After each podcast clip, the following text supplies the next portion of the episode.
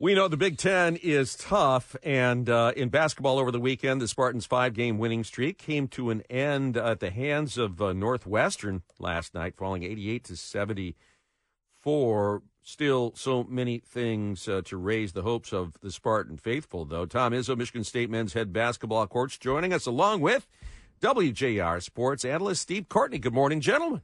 Good morning, Guy. Hello again, everyone. This conversation with Magnum TI brought to you by the Performance Remodeling Sweepstakes. Performance Remodeling, a preferred partner of the Inside Outside guys, kicking off yet another $100,000 window of opportunity sweepstakes. Request your windows, roofing, and siding quote today. Log into windowsroofingsiding.com to enter Performance Remodeling Sweepstakes. Not to mention the hardworking men and women at Bill Brown Ford. Forward down the field, the W's are indeed stacking up. Yes, they have been. Winged Wheelers doing their thing. My good friend Matt Garco and his team are stacking wins each and every day. Drive with the champions at Bill Brown Ford. Shop their True View inventory at BillBrownFord.com today. Yeah, the Spartans in Evanston last night, taking on the Wildcats of Northwestern, sporting a five game win streak, and they came out battling. Tyson Walker doing what he does, hitting some threes in that first half. As a matter of fact, Spartans go on an 11 4 run. Uh, they had a 22 18 lead midway through the first half. As a matter of fact, this tilt all tied up 24 apiece at the eight minute mark. Then we fast forward.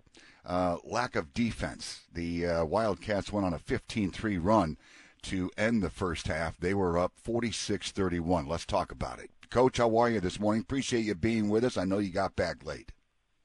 Yeah, I'm good, guys. I got back yeah real late, but uh, nothing like waking up to you, Steve. And I, uh, I'm, uh, yeah, I'm really disappointed. If, if I was to be blunt about it, I, uh, uh, you're right. We were uh, actually with six minutes left in the half. We were 31-28, get a steal, and um, you know, turn it over after a steal for a layup. They, we turn it over, they get a three, and then they get another three and another um, turnover and uh, six points, and then they hit one at the buzzer, and, and all of a sudden a seven-point lead is uh, 14 or whatever it was at halftime, and we just didn't guard. Uh, we, if you look at the stats, they're bizarre. You know, we did out rebounded them. We shot 47 from the three and 48 from the two, and uh, but we didn't shoot very well from the line, and we just didn't guard, and we really didn't rebound. Even though we out rebounded them, we didn't rebound the ball, and um, those are effort related things, and it's uh,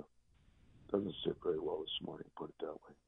What was uh, coach? Uh, was it that the, the team just collapsed, or was Northwestern just just that much better? Played good. They made they made shot after shot, and they just came off a game where they didn't make any shots. Uh, you know, we had a couple guys that had career games. Uh, the last game didn't score a point. I mean, it was just a combination of things. Give them credit; they played well. Uh, it was uh, they really shot well. It wasn't Boo Buie that got us; he played well, but there was a couple of their other guys, and uh, you know, kind of surprising. I mean, we came off a big win. Uh, we we practiced really well, and day of the game, I thought it was really good. And we just, uh, as Steve said, when uh, there was seven, eight minutes left in the half, and it was tied, we just a couple things went wrong, and we uh, we we collapsed a little bit, and that's. Uh, that doesn't sit well with coaches, you know. I can I can take the other things, but uh, when our defense goes down, our turnovers. I mean, they were I think they were 22 to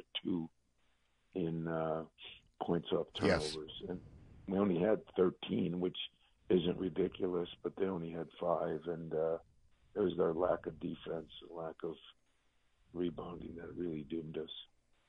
Uh, Coach, you said that's not Spartan basketball. You were not thrilled at the podium, but you have to turn around, play Illinois on Thursday. Uh, the sophomore big that I've been asking you about, he's back, Jaxon Kohler. So moving forward with him is a positive. Well, it is, but I think you know what happens when you lose is, uh, you know, no insult to you or our media, but everybody has.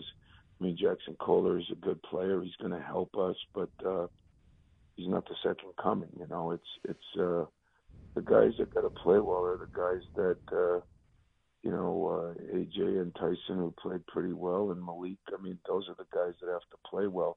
we'll get something from somebody somebody else here and there, but um, everybody goes how their mainstays go, and uh, we just didn't do the job. So yeah, it'll help to have Jaxon back. He'll he'll uh, practice full go hopefully today if we can go today, and um, it doesn't seem to have any effect. He went three quarters, a couple of practices last week, but uh, you know that'll help. It's not going to uh, change how we guard it on the perimeter. That's for damn sure.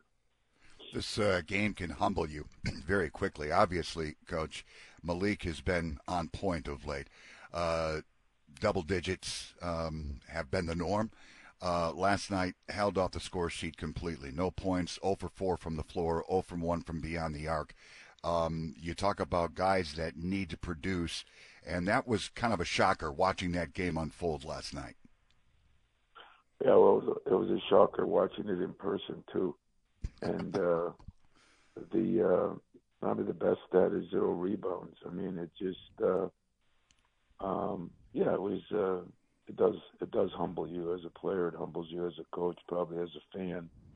But uh, you know, I'll stick with that. We got a good team. Um, it seems to be the norm. If you look around, everybody just seems to be up and down, and that's disappointing. Really disappointing here. But uh, that probably was as confusing of a stat since it just came off a 24 and 8 game. But uh, it is what it is. You know, I got to coach better. They got to play better. Coach, we got a big national championship game today in football with the Wolverines.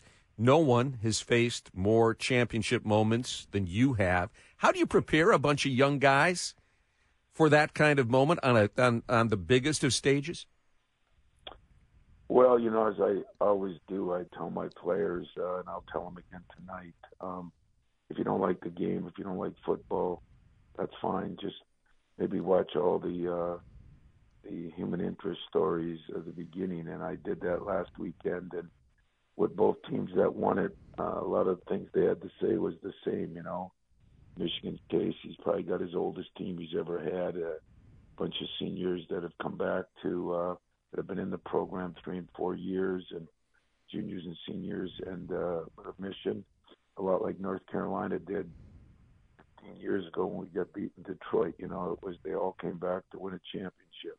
Yeah. You listen to uh, Penix and the guys at uh, Washington. It's a similar story, and both coaches uh, made the comment that I make often: a player-coach team is when you know you got something special when a player is coaching it, and it seems like both teams have that. And I guess for the Big Ten, a Big Ten team's going to win the national championship.